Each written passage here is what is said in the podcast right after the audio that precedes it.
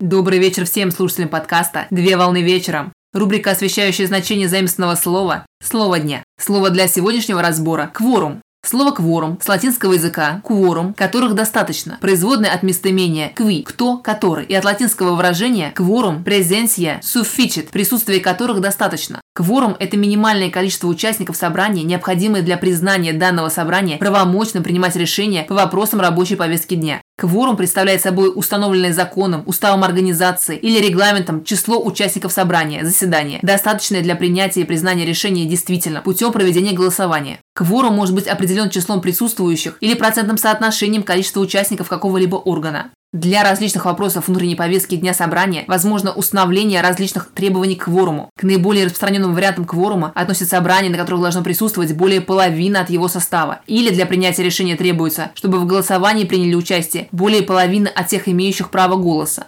Кворум может быть определен при регистрации участников на заседании. После регистрации ответственный организатор докладывает о явке присутствующих и о наличии отсутствия кворума.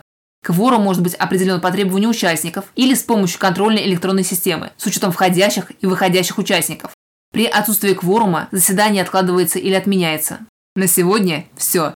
Доброго завершения дня. Совмещай приятное с полезным. Данный материал подготовлен на основании информации из открытых источников сети интернет с использованием интернет-словаря иностранных слов.